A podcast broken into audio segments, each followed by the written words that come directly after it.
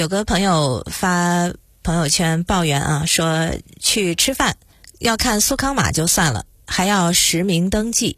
我看他这个抱怨的时候，我就想，他最近一定是没有去看电影。看电影，呃，不仅要看苏康码，要实名登记，实名登记登名字不算，你还要登身份证号码和手机号呢。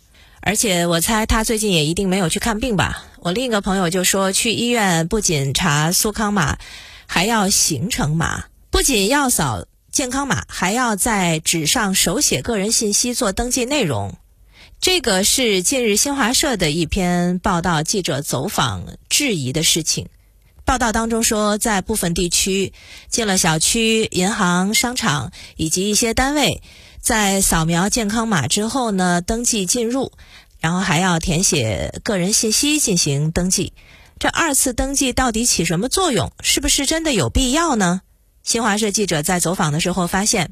有一些地方登记信息的时候，压根儿也就没有核验程序，也就是说，信息其实是可以随意填的。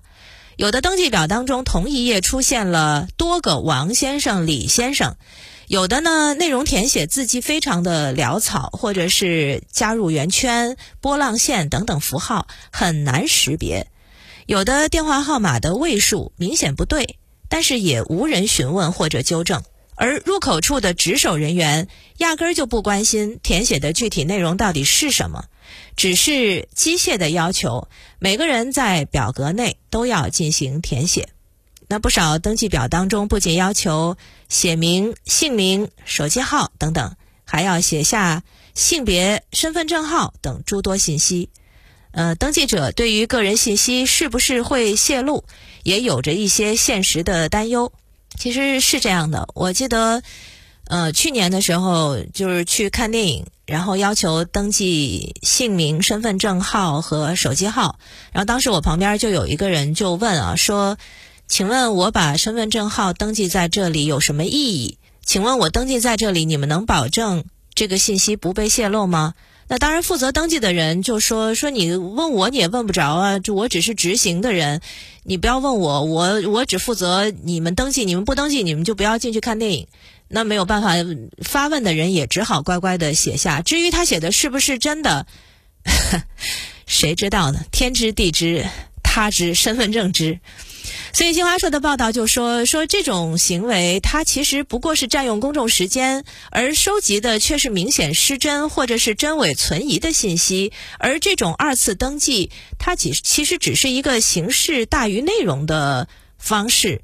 更何况很多人都在用同一支笔进行登记，也就是说，这个登记工作本身都潜藏着可能的交叉感染风险。这新华社的这篇报道说的非常有意思，它其实是关注到了我们现实生活当中的这些微末细节。看到这则新闻，同事就专门讲给我听，他笑说：“哎，说你看新华社记者终于也对这事儿看不下去了。他为什么专门跟我说呢？是因为我去年就在节目里讲过，讲过这种登记形式的无意义。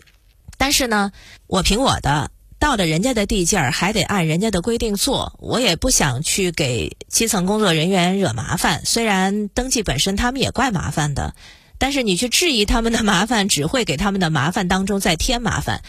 虽然我的影响力跟新华社那完全是不可同日而语啊，差得太远了。但是以我的生活经验来推断，大概率也是新华社报道新华社的，人家依然登记人家的，反正谁都不耽误谁。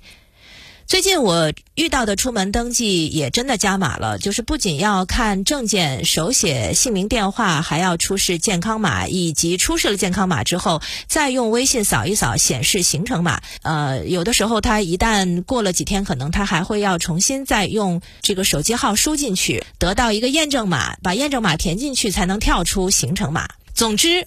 步骤是越来越多，码是越来越多，程序是越来越复杂。我其实挺能理解这种层层加码的心态，就是怕呗。怕什么呢？我觉得倒不见得是怕病毒。你看，有的地方人人都用一支笔，这个分明是对病毒的蔑视嘛。把各种程序都用足，其实可能是怕万一出了事儿，倒查的时候被追责。这种心态其实也挺好理解的。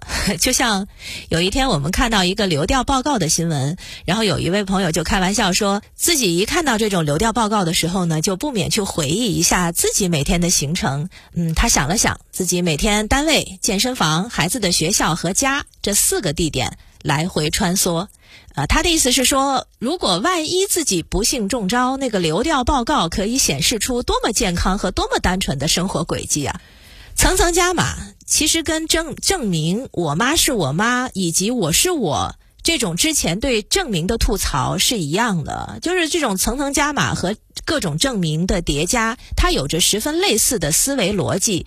就是用一种看上去非常复杂的形式来证明工作的认真，而不是证明工作的效果。那说穿了，这也是一种病毒，而且这种病毒是老朋友了，它就叫形式主义。可惜至今很多人还没有抗体。